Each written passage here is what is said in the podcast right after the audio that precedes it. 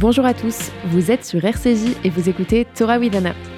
Chaque émission, vous découvrirez un thème, deux Anna et deux points de vue sur la Torah.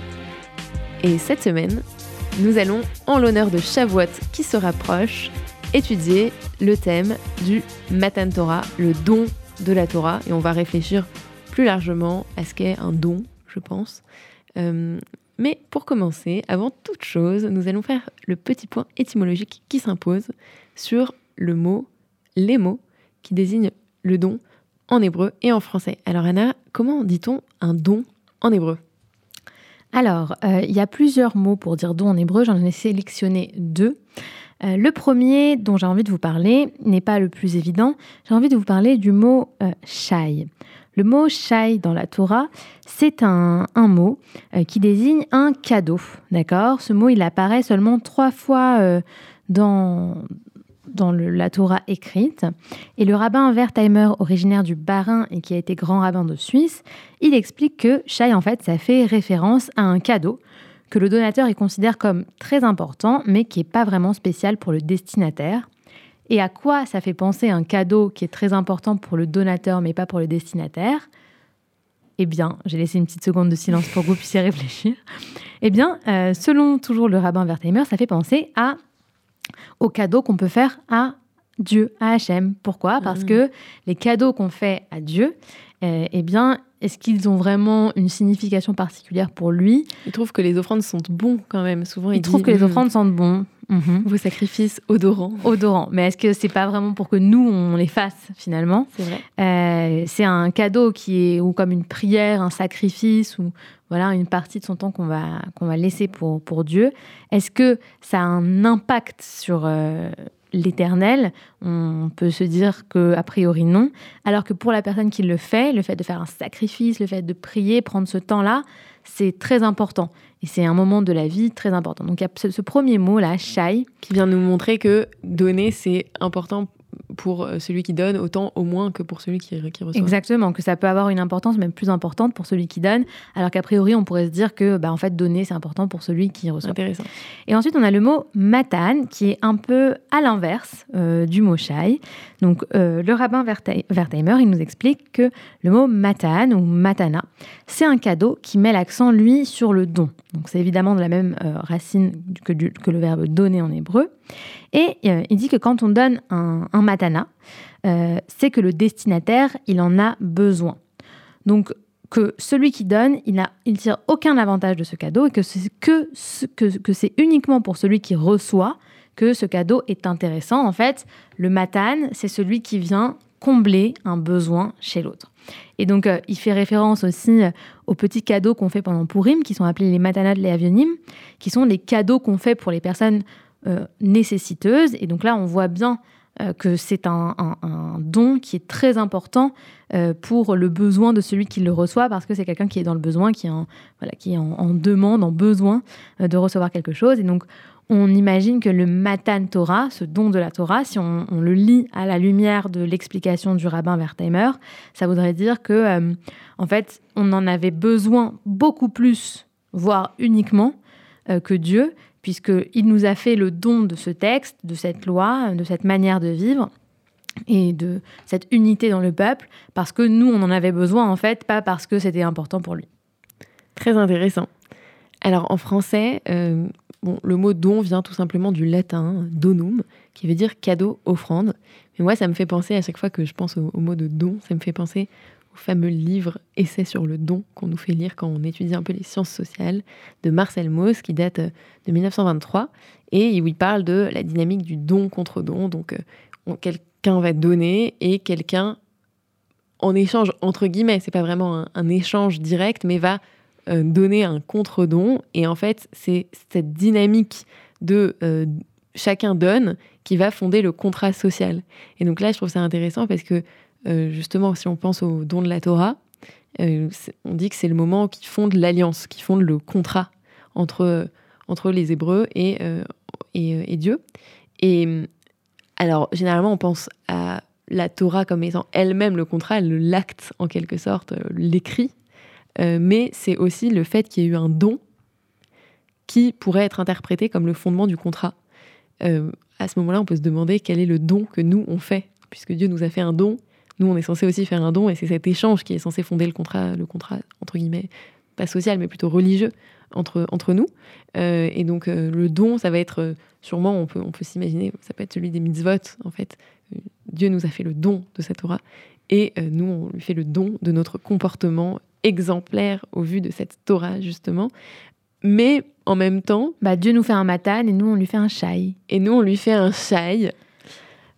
Ou alors, on peut se dire que le shai, ça va être les offrandes. Ça, c'est un shai parce que, bon, qu'on sacrifie des animaux, euh, c'est pas forcément, ça lui, fait ni chaud ni froid. Mais en revanche, qu'on fasse les mitzvot, peut-être que ça, c'est un vrai don, je ne sais pas. Euh, mais en tout cas, moi, ce qui m'interpelle, c'est que euh, le don, c'est quand même censé être quelque chose qui va hum, effectivement qui va venir combler un besoin, alors que euh, on y reviendra tout à l'heure, nos spoilers, mais quand même un peu. Est-ce que, euh, est-ce que les, Hébreux avaient vraiment envie Est-ce que, est-ce que c'est ça dont ils avaient besoin à ce moment-là? Euh, En tout cas, c'est une question que vont se poser nos sages. Mais avant d'arriver à, ce, à, ce, à cette réflexion, à, cette, à ce questionnement, Anna, est-ce que tu peux nous dire, dans la Torah écrite, qu'est-ce qui se passe au moment du don de la Torah? Comment c'est décrit?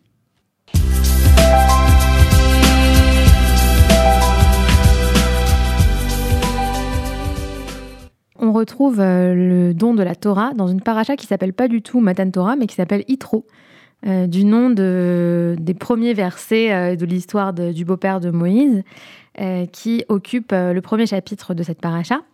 Et donc, dans la paracha Yitro, on, a donc Yitro qui donne notamment des, conseils à Moïse.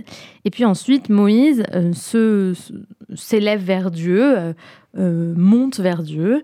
Euh, Dieu lui, lui dit qu'il faut qu'il rapporte certaines paroles aux, Israélites, euh, qu'il leur, voilà, qu'il leur dise qu'il les a sortis d'Égypte, qu'il rappelle aux Israélites tout ce que, que Dieu a fait pour eux, et, et qu'ils acceptent de sceller une alliance.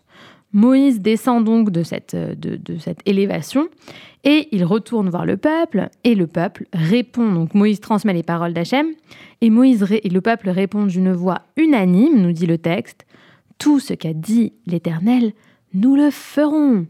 J'imagine ça un peu comme un, comme un meeting politique. Parce que c'est notre projet. voilà, pardon pour ceux qui n'avaient pas la référence. Tapez C'est notre projet sur Internet et vous trouverez. Euh, et donc, euh, donc tout ce qu'a dit l'Éternel, nous le ferons. Et, donc ici, on a vraiment, euh, en premier lieu, s'établi une sorte euh, d'accord, vraiment explicite. Vraiment, c'est la signature d'un contrat, parce qu'un contrat, hein, on le sait même en droit français, ça peut signer à la fois à l'oral, mais ça peut aussi à l'écrit, mais ça peut aussi tout à fait se conclure à l'oral. Dieu euh, rappelle aux Israélites, à travers, par l'intermédiaire de Moïse, tout ce qu'il a fait pour eux, à quel point il les a aidés, sauvés et, à quel point il a envie de créer une alliance avec eux. Les Israélites euh, acceptent euh, cette proposition d'alliance. Par avance, en quelque par sorte. avance, et ils, le disent, on dirait vraiment voilà, une acceptation explicite. Il fallait qu'ils le disent. Oui, tout ce que dit tout ce qu'a dit l'Éternel, nous le ferons. Mais avant qu'ils le disent, en fait. Avant même que les, que les dix paroles ne soient données euh, au Bné Israël avant, avant même ce moment-là. C'est ça qui est assez. Enfin, aux Hébreux d'acte de foi. C'est-à-dire, OK, c'est vrai, tu nous as aidés, et donc maintenant, tout ce que tu vas nous dire, on va le faire. Oui, alors après, bien sûr, dans les commentaires, euh, il faut savoir qu'il y a beaucoup de commentaires qui, réécrivent la chronologie de ce passage et qui disent qu'en fait, euh, dans la paracha Yitro, tout, tout n'est pas écrit de manière chronologique, que c'est juste des morceaux et que peut-être que ça avait lieu eu lieu avant ou après, mais en tout cas, il y a un contrat qui a été passé de manière explicite. Est-ce qu'ils savaient, est-ce qu'ils ne savaient pas? C'est une autre question, mais en tout cas, ils ont accepté euh, ce que leur avait demandé l'Éternel de créer, c'est-à-dire créer cette alliance.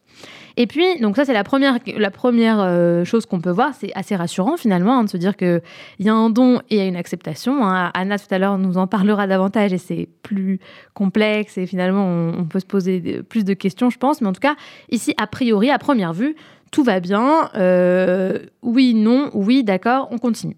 Et ensuite, très clair. Et ensuite, euh, Dieu donne les instructions à Moïse sur ce qui va se passer. Il le prévient. Attention, ça va être impressionnant. Il faut que tout le monde soit pur, que, euh, que les gens se purifient, que personne ne touche la montagne, que le peuple soit au pied de la montagne, mais qu'il ne la touche pas. et attention, je vais révéler je vais me révéler à Moïse, je vais me révéler à toi, et je vais te donner ces paroles d'une manière, euh, voilà, je vais faire fumer la montagne. Et là, il se passe une vraie scène hollywoodienne, hein, donc je vous lis le texte. Il y eut des tonnerres, des éclairs, une nuée épaisse sur la montagne et un son de corps très intense. Tout le peuple frissonna dans le camp.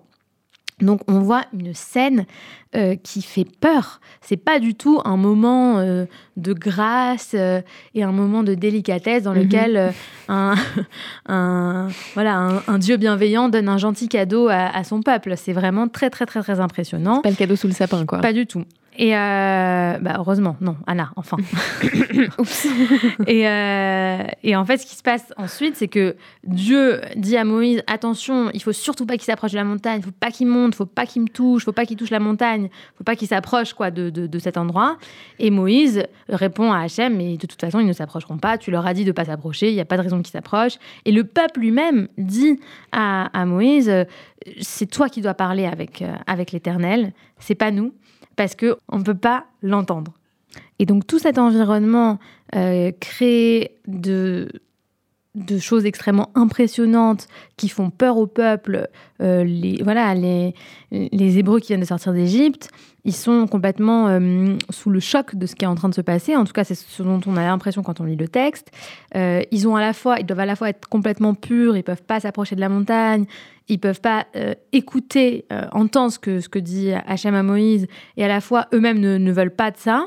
On peut se poser la question de la raison pour laquelle il y a toute cette mise en scène. Pourquoi est-ce que c'est pas un don qui est fait justement euh, avec le visage de l'autre quelque part? Parce que euh, euh, quand on donne, eh bien, on imagine que on va voir l'autre et que on va voir la réception, la joie dans voilà la, joie du peuple quand il va quand il va recevoir ses lois. Il y a une réponse qui est apportée à ça par le midrash. Le midrash, il nous dit, il nous dit, il nous pose cette question-là. Pourquoi est-ce que le, on, nous dit dans le texte que Moïse est allé récupérer, est allé euh, dans le, dans le désert pour récupérer euh, ce, que, ce que Dieu a donné au peuple, c'est-à-dire les dix paroles. Et donc là, euh, les sages, ils ont, ils ont répondu à cette question en disant que, en fait, la Torah, elle a été donnée à travers trois choses.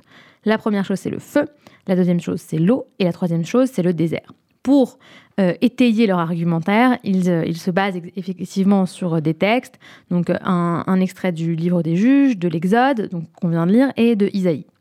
Et donc en fait, ils expliquent, ensuite ils élaborent, ils disent pourquoi en fait la Torah a été donnée à travers trois choses, le feu, l'eau et le désert? Eh bien parce que ces trois choses-là, le feu, l'eau et le désert, ce sont des choses qui sont ouvertes, gratuites, libres pour tous les habitants du monde et que même que comme ces choses-là, elles sont libres, audibles, accessibles à tous, eh bien, les paroles de la Torah, elles, sont, elles doivent l'être de la même manière.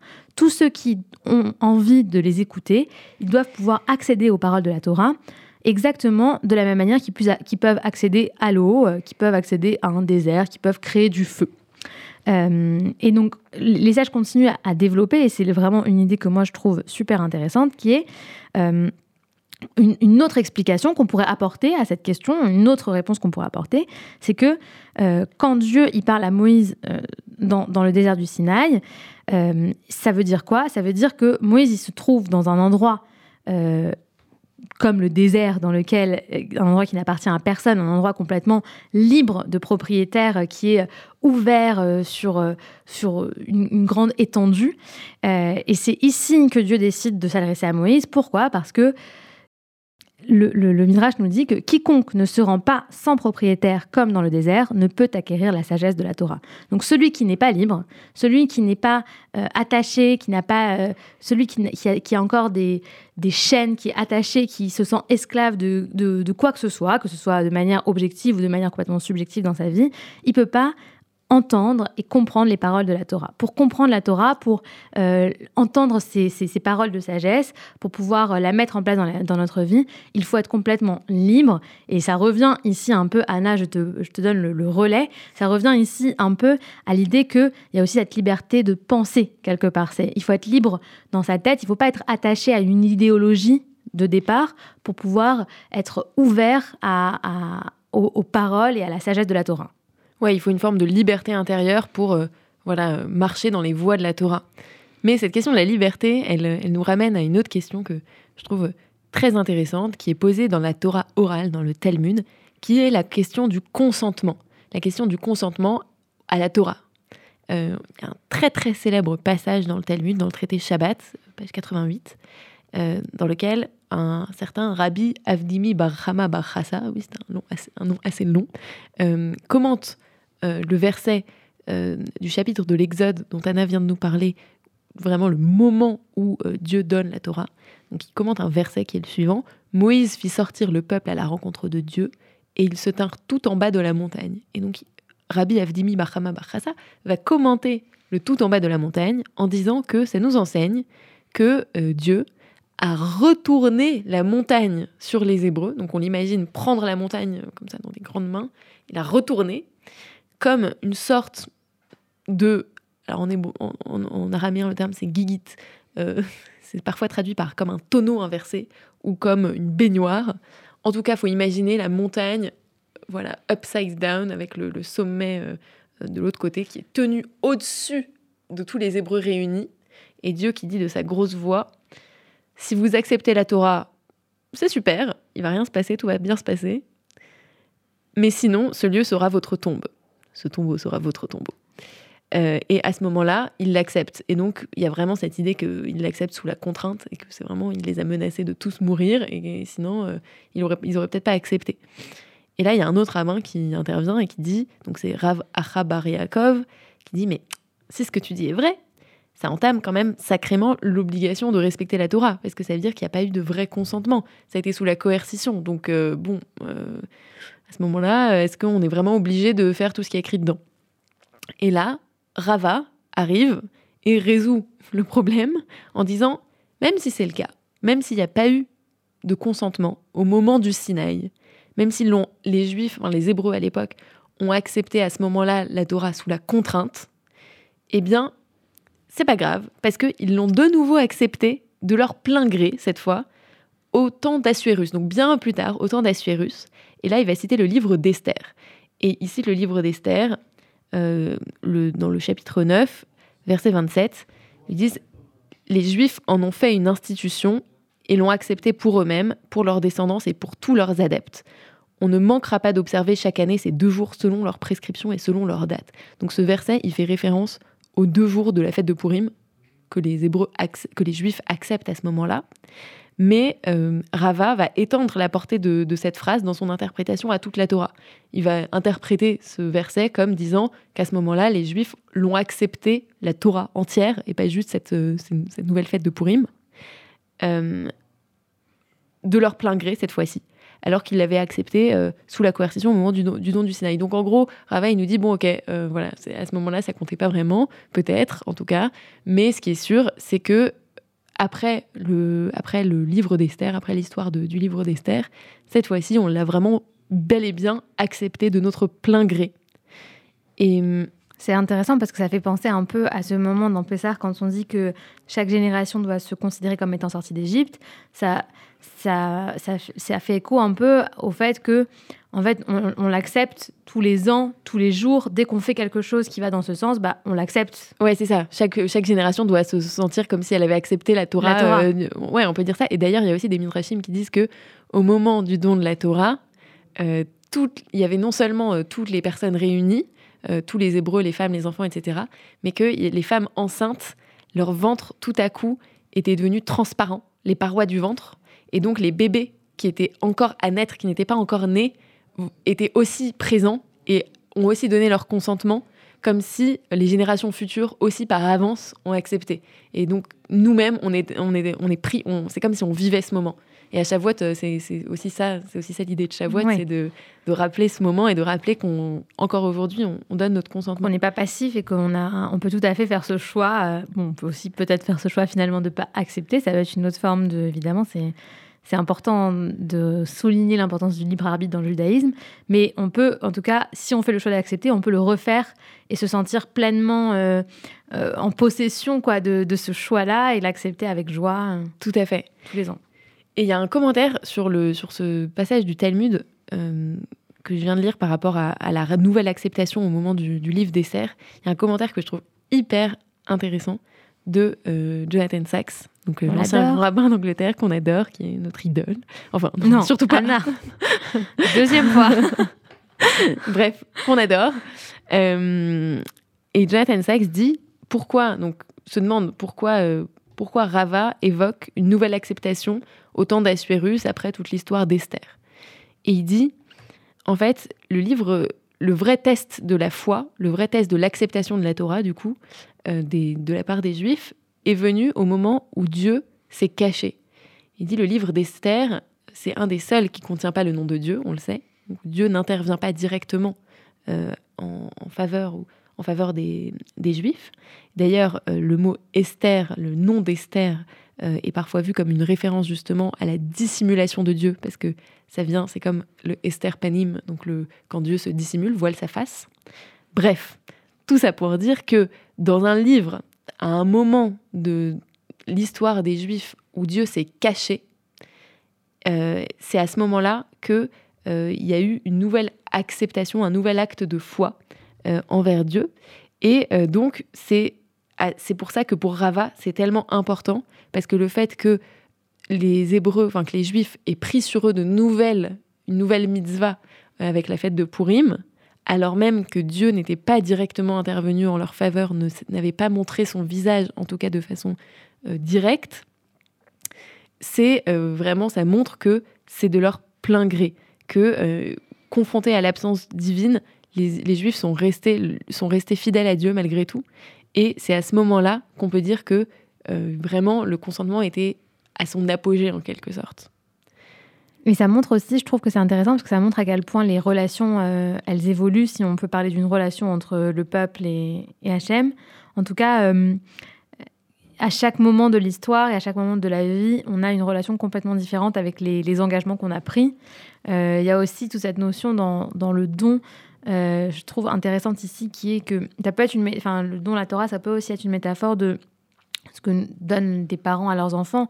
Il y a des parents qui peuvent avoir pris un engagement, par exemple religieux, ou un engagement vis-à-vis de certaines causes, euh, et puis qui ont impliqué toute leur famille et tous leurs enfants dans cet engagement-là, qui pensent transmettre euh, un don. Et donc certains enfants vont l'accepter pleinement et vont le faire, faire, faire de cet engagement de leurs parents le leur et, le prendre comme si c'était le leur et, se l'approprier. Et puis il y a d'autres enfants qui vont se rebeller contre cet engagement et pas du tout considérer ça comme un don, mais plutôt comme euh, quelque chose qui les entrave. Et donc euh, c'est intéressant de voir à quel point le don, enfin ce don-là, il se transmet de génération en génération de manière implicite et, et chacun en fait le l'envisage à sa manière soit comme un don, soit comme un cadeau un peu empoisonné. Exactement. Merci beaucoup d'avoir écouté Torah Wizana. On vous souhaite de, une très belle fête de Shavuot. On se retrouve sur RCJ très bientôt. N'hésitez pas à nous écrire sur nos réseaux sociaux à Torah Wizana si vous avez besoin de nous poser une question ou alors que vous voudriez qu'on aborde un sujet en particulier. On sera très heureuse de vous lire. À très bientôt. Au revoir. Shabbat Shalom.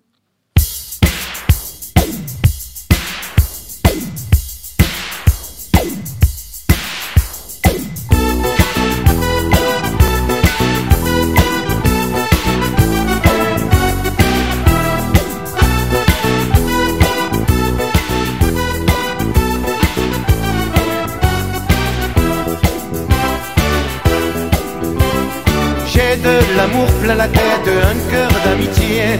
Je ne pense qu'à faire la fête et m'amuser. Moi, vous pouvez tout me prendre, je suis comme ça. Ne cherchez pas à comprendre, écoutez-moi. Dans toute la ville, on m'appelle le mendiant de l'amour. Moi, je chante pour ceux qui m'aiment et je serai toujours le même. Il n'y a pas de honte à être mendiant de l'amour. Moi, je chante sous vos fenêtres chaque. Donnez, donnez, donnez, donnez, donnez-moi. Donnez, donnez, donnez, Dieu vous le rendra. Donnez, donnez, donnez, donnez, donnez-moi. Donnez, donnez, donnez, Dieu me le rendra. Donnez-moi de la tendresse, surtout pas d'argent. Gardez toutes vos richesses car maintenant le bonheur n'est plus à vendre, le soleil